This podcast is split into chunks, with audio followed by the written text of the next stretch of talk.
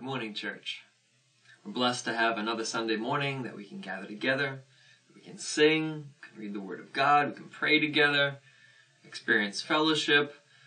But this Sunday is, in our church, a communion Sunday. So, not exactly like all the others. Unique. It's a special Sunday. Um, our church tradition has been to celebrate the Lord's Supper once a month. Some churches celebrate the Lord's Supper on a weekly basis or every time they gather together. Other churches reserve it for once a year around Easter time in celebration of that Passover meal. But regardless of the frequency of when you celebrate the Lord's Supper, we recognize that communion is probably the single most important and special thing we have in our faith.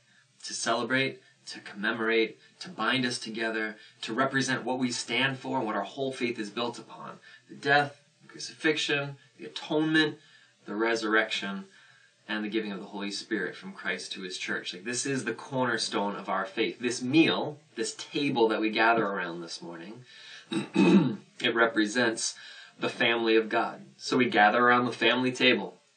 We remember our eldest brother, Christ, who went first into death and into resurrection. We recognize around this table that we're all equals. Everybody has an equal seat at the table, no matter age, education, wealth, doesn't matter. And each one of us recognize that it's God's grace that we anticipate our death and then our resurrection as well. So the Lord's Supper, communion, is so central, so pivotal, so representative, so informative of all the biggest things that matter to us in our life and in the afterlife. It's just a cornerstone, probably the most important cornerstone in the church. But if you remember when we looked through the book of Acts, we read through it and studied, we've referred back to it many times. In Acts 2 42, it says, The early Christians devoted themselves to the apostles' teaching, so to the study of Jesus' words, that's what the apostles taught, and to the breaking of bread, this is referring to, I believe, communion, the Lord's Supper. That was a staple, was one of their four cornerstones. To koinonia fellowship, which means they're all together, like true brotherhood, real friends through thick and thin, just people that you're just bound together with at the deepest levels. Uh, and to prayer. Fourth one was prayer. So you have the Lord's Supper being one of these cornerstones in addition to the study of the Word of God, in addition to praying together, in addition to deep Christian friendships. Uh, it's no different today. It's no different today. If you take any one of those things out of the church today, if there's no prayer or no Word of God or no communion or no real fellowship, it falls apart. It can't exist, certainly can't represent the full body of Christ with any one of those pieces missing. So on this special Sunday, this Communion Sunday, I started thinking about communion and the Word itself and feeling like this is a perfect tie-in to the last few weeks we've been talking about community. So community is the coming together of a group of people, you know, the relationship, this bond of community and friendship kind of represents the koinonia cornerstone. But the word communion that we use for the Lord's Supper is also called the Eucharist, you know, giving thanks. Um, but the word communion itself, I looked up a definition and it says the, the sharing or exchanging of personal thoughts and feelings, especially inward ones, like mental or spiritual ones. So when we commune with one another, we share and we exchange our thoughts and our feelings. When we enter into communion with God, say in our morning prayer time, you know, we're on our knees before we go to work, or we're sitting and have a cup of coffee and bowing our heads, we, we enter into communion with God we exchange. He gives to us, and we give to Him this exchange of thoughts and feelings. How is God feeling with us today? How are we feeling towards Him today? How are we feeling towards our life today? What are we thinking about? What's He thinking about on our behalf? What does He want us to think about? So, this exchange, this communion, the fellowship that we experience with God through His Holy Spirit is communion. It's the basic definition of the word. So, it's a good word to apply to the Lord's Supper because we're communing we're using this meal, this table that we share, as a way to come into an exchange of thoughts and feelings with God, to come into tight unity with Him. And so I thought for this morning we would do just a very simple one point communion meditation that builds upon all the community sermons and messages and teachings that we've been discussing and learning together over these last few weeks. uh, and relates it specifically to food and faith. Food and faith. Communion is a meal. It's actually things that you eat and drink. Now, in our tradition, it's typically just a, a small bit of juice, a small bit of cracker or bread. Um, but that wasn't always the case. The Lord's Supper, the Passover, is a full meal, an extravagant meal that has many courses and meanings and takes place over time.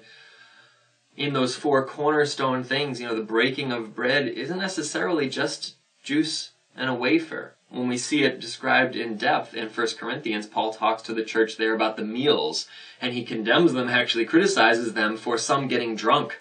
So there had to be enough wine, not just one little sip, that some were able to get drunk on it. And he said, "I'm some starve, but some get fattened up on all their eating. So there was, it was a meal. They came together around a meal, and that table was a unifying thing. And that's why Paul has such trouble with it. We're going to look at that passage in just a minute. He doesn't have a problem with them uh, for all these secondary reasons. The main problem he has is that there are divisions. They are separated when the table is supposed to bring us together. And as I thought more about this, I thought back to the Old Testament. I realized this has been the pattern that God has established through all the Old Testament and the New Testament. And we're a continuation of the New Testament church, us today here in 2019. So, what role does that have in our fellowship, in our worship? What role does food have in our relationship with God? The exchange of meals, of communion meals, of meals at our home. What relationship does food and fellowship, the breaking of bread, have with our families at home and our closeness, our koinonia as, you know, mothers and fathers, sons, children, daughters, that family unit? And what relationship does food have with our faith and our friends? Meals exchanged with friends. Uh, what meals exchanged with neighbors? Meals exchanged with strangers. What role does that have? In our culture, we're increasingly being subdivided into isolated little pockets. And so two families are eating maybe even the exact same meal at the exact same time, but in two separate homes. But then in a different scenario, two families come together and share that meal and share thoughts. There's an exchange of thoughts, an exchange of feelings, and get to know and be known on a mental level and on a spiritual level. This happens between us and God. I'm going to refer to a couple of scriptures. We're going to read that one in 1 Corinthians 11 together. Uh, and I want us to think about what it means for our families at home. I want us to think about what it means for our outreach to the community around us. Think about what it means for our little church family here as well.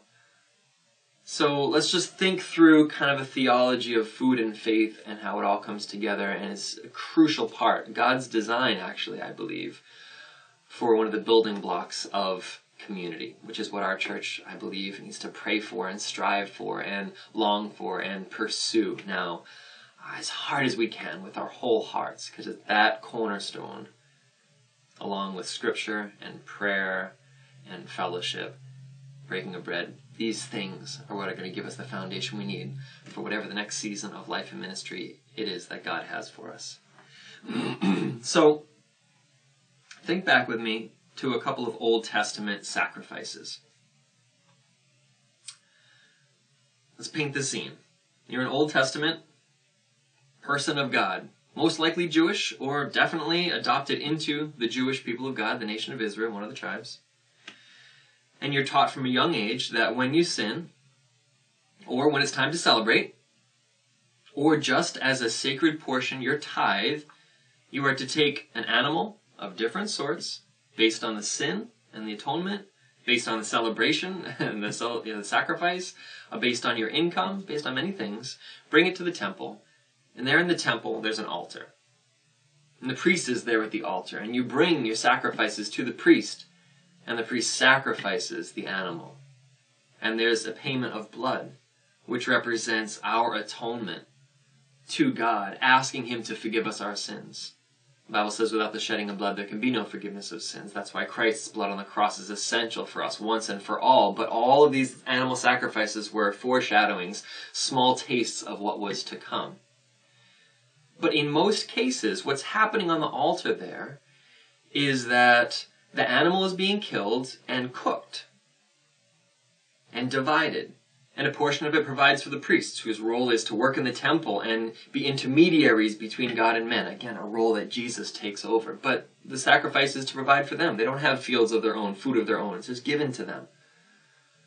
And then the rest comes back to the family and is eaten as a family. So the atonement of sacrifice has three parts. There's the relationship with God. Actually, in Leviticus, it says the smoke of the incense from the altar comes up as a pleasing sacrifice to the Lord. So he's kind of breathing in our sacrifice, our gratitude, our contrition. And he's communing with us. And we're providing for the ministry of his church, his priests, his temple. We're providing for others, but we're also sharing a meal together. We sacrificed, now let's eat. Let's be grateful. God is good. There is a whole burnt offering, where in this specific case the entire animal was completely burned to ash. And in most of the other sacrifices, portions of the animal would be completely burned up to the Lord. But in most cases, the sacrifice was between God and men, between men and the priest, and then for a meal. It was community, and it was confession. And for the people of God over all time, it was established by God as one of these cornerstones of faith. So we come forward into the New Testament, Jesus inaugurating this new way to relate to God, and he says, I'm going to be the sacrificial lamb. I will be completely burned up, as it were, dead, fully, crucified, dead, and buried. That will take away the sins of the world for any who will believe in me. But then I will rise again and I will give you my spirit, and you will come after me. I'm the first of the resurrection, and you will follow after the time he chooses to introduce this concept is a meal. He chooses the Passover meal, a meal where food is shared. This food is being shared in commemoration of the Egyptians persecuting the Israelites, the people of God, and them fleeing out of bondage. And the blood, again, for atonement, forgiveness, being painted on the doorposts of the Israelites' homes in Egypt so that the angel of death would pass over, the last, the final, the worst, the most tragic of the plagues. So the Israelites come out from bondage and go to the promised land. Jesus, we paint his blood on the doorposts of our heart. We turn to him as the sacrificial lamb, and we are set free from sin. So even though we do sin and have sinned, and we'll still have sins that we commit, when we see God, we're going to claim that blood. Not that we're perfect, but that the blood on the cross is sufficient for atonement for us. And we celebrate that with a meal. A meal remembering deliverance, remembering God's goodness. A meal that requires vulnerability and humility on our parts to say, we can't do this on our own.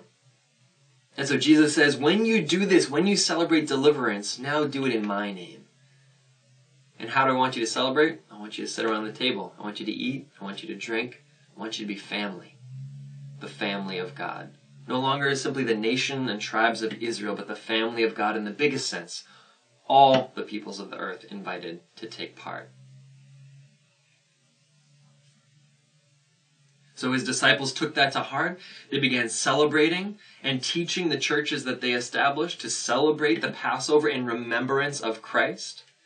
and people got together, Gentiles and Jews alike, all people from all nations, and had a meal in remembrance of the sacrifice, this meal that was communion with them and God, a coming together of all different types of people around a table to celebrate food. And like we see with 1 Corinthians, you know, it was done with excess sometimes, and it wasn't done well. But it was meant to be unifying. It was meant to be a spiritual exchange. And it was meant to be a physical exchange, a symbol of gratitude, food given, food taken. A meal of any sort, whether we're sitting as a family around the dinner table, whether we're inviting friends over for a barbecue on a Saturday or Sunday on the weekend, whether we've been celebrating communion or the Lord's Supper here in a church building, um, it's transactional. Someone bought the food or bought parts of the food and they brought it and they give. I brought the salad. You brought the wine. You brought the bread. You brought the dessert. I brought the hamburgers and the buns. We, we exchange. I give, eat, enjoy. And you give to me, eat, enjoy not for the sake of having strings attached. Do you remember when I made that meal for you? That was good. You owe me a meal. No. It's generosity. So many things happen in a meal. It's transactional. There's a give and there's a take, no matter who's at the table. There's equality. All eat together. There's generosity involved. Someone has given of their work to bless someone else. There's vulnerability. You're asked, Who are you? How are you? I'm fine. Uh, you talk, you share. There's learning that happens. We learn from one another. When we look into each other's eyes, we learn what someone's day was like, what a life is like walking in their shoes for a week or a month or a year. We exchange these things, friendship and camaraderie. The inside jokes happen when you know the, the food spills all over the floor and you have to order pizza. That memory becomes one of the building blocks that ties people together. It becomes the inside joke that you laugh about next time. You're not necessarily laughing when the food's on the floor that day, although hopefully you laugh soon enough. But later on you do. And those are the ties that bind.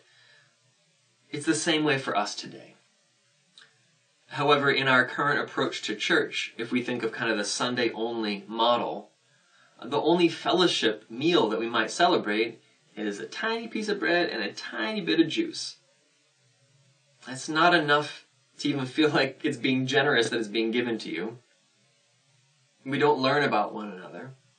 It's not necessarily transactional, although maybe it is on a small level. It definitely involves gratitude. It definitely recognizes our sins and, and brings us humility. Definitely involves vulnerability. But it has like a piece of the puzzle.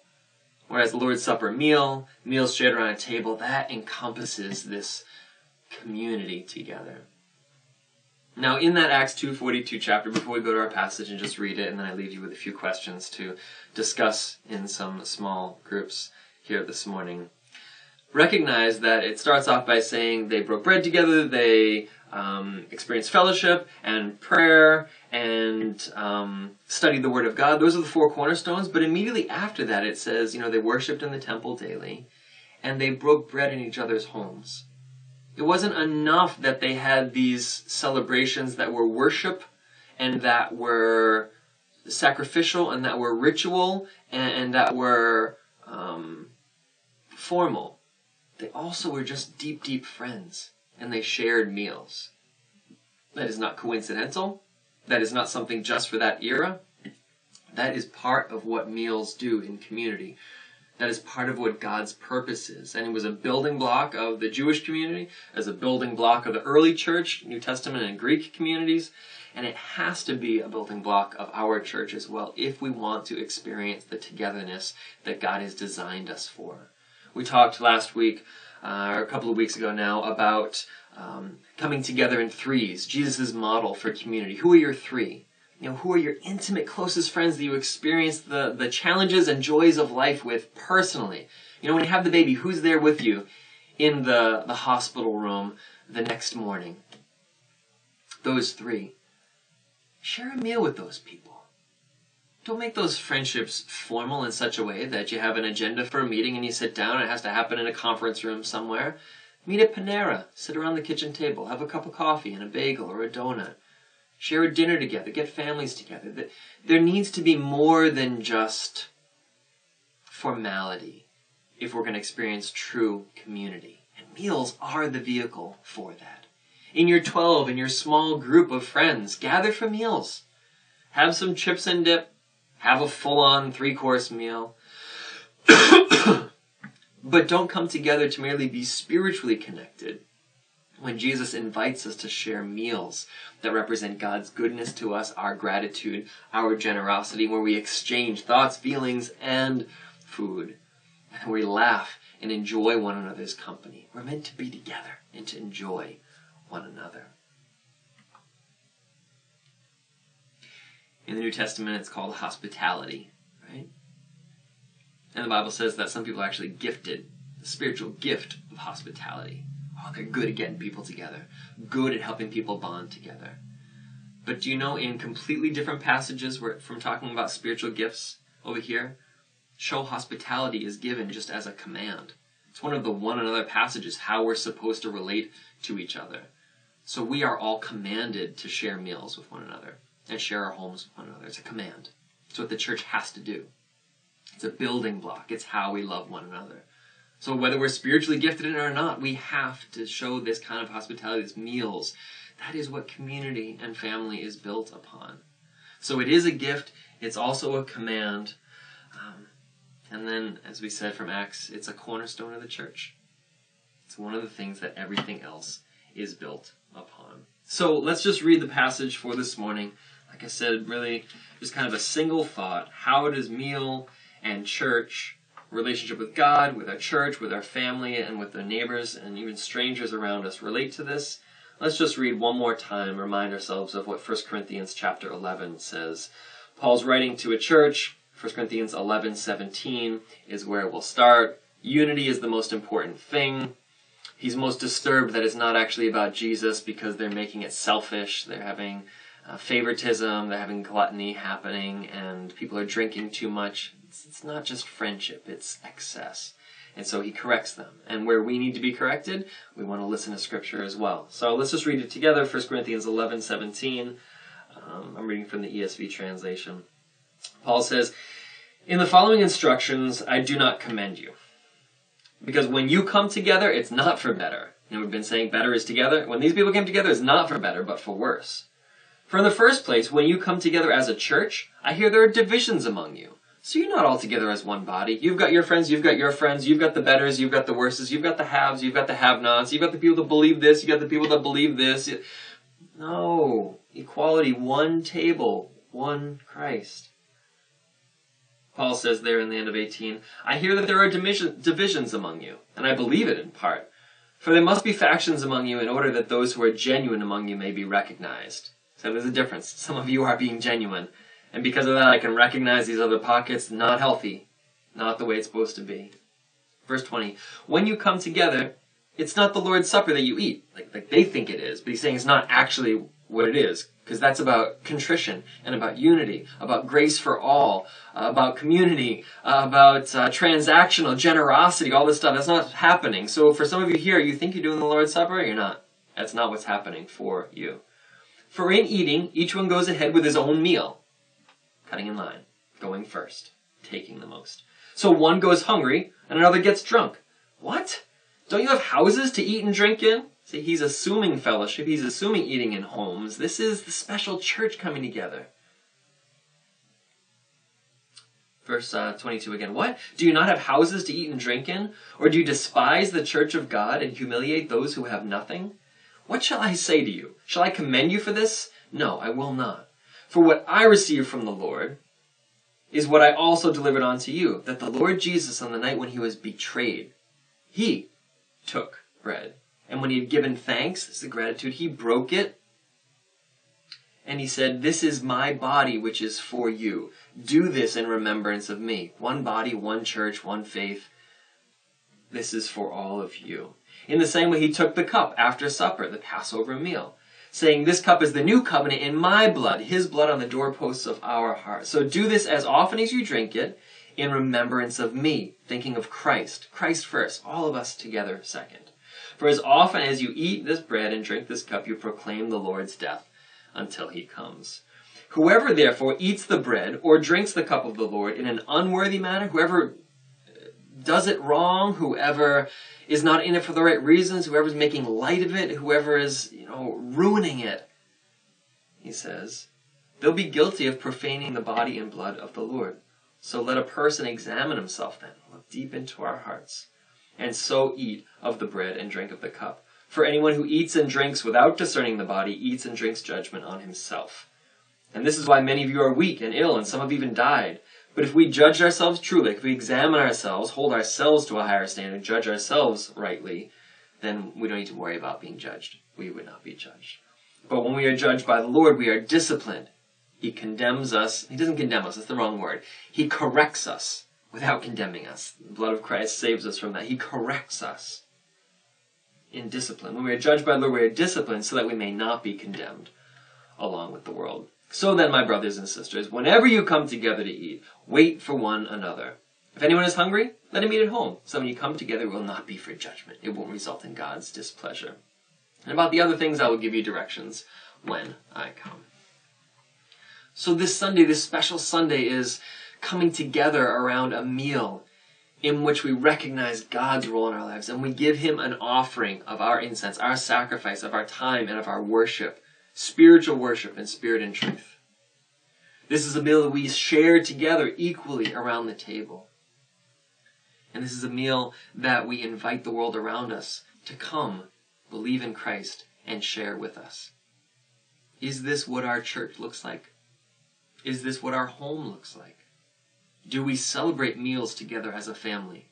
Or has that beautiful and powerful uniting element been lost because of busyness or work, late work schedules or sports and school activities? Does this element of inviting each other around the table exist for us and our neighbors? Have I ever had my neighbor from one side or the other over for a meal in my home? How about the people across the street? How about the people in our town that I'm praying for? If we just shared a meal, not necessarily invited someone to a Bible study or a church on Sunday, but just shared a meal. Because in that generous act, we are participating with God. We're giving thanks to Him. We are sharing without any hope or need for payback. Just a gift. We're opening our hearts, we're opening our lives. And in the structure of the church, that should be happening with the three that we hold most dear our spiritual brothers and sisters, our closest. It should be happening with our 12, where we gather together and we invite people into that 12. Come, join us. We have a meal, an open table. Come share the goodness of God. Hear more about Him. Let's talk about Him. And let's talk about sports. And let's talk about our week. Let's be together. And as a church, as the 70, this New Hope Christian Chapel association of us as believers, our body here, do we come together around meals? Do we share meals in our homes? If not, something's going to be missing. I think we can all look back on our lives and remember times we were so tight knit with specific people. And it's my prayer that right now we even have some of those relationships. But whether it's a memory of the past or an experience of the present, I hope that most of us, if not all of us, can identify a time where we were together. And I almost guarantee it's going to revolve meals, coming together around food, not just worship services, but true koinonia. And I would challenge us to think that if we're going to have a relationship with the world around us, it should include food as well. Faith and food, almost like inextricably linked and powerfully helping us come together. Let's not be a church that just goes to a, a church building on a Sunday morning and doesn't ever come together around the table. So remember, there's one God, one faith, one baptism, one church, one meal, one communion of the saints, and that we're all gathered around his table together this morning. So hopefully we'll understand how communion will fit into this discussion of community that we've been having. And I encourage you now to take the discussion questions that we have for you this morning and just take a few minutes to think about what community is, how we commune with God around the table, what it means for outreach to our neighbors, what it means for our own fellowship and friendship, and really truly connecting at a deep level with one another. And may God bless our families and our church and our outreach as a result.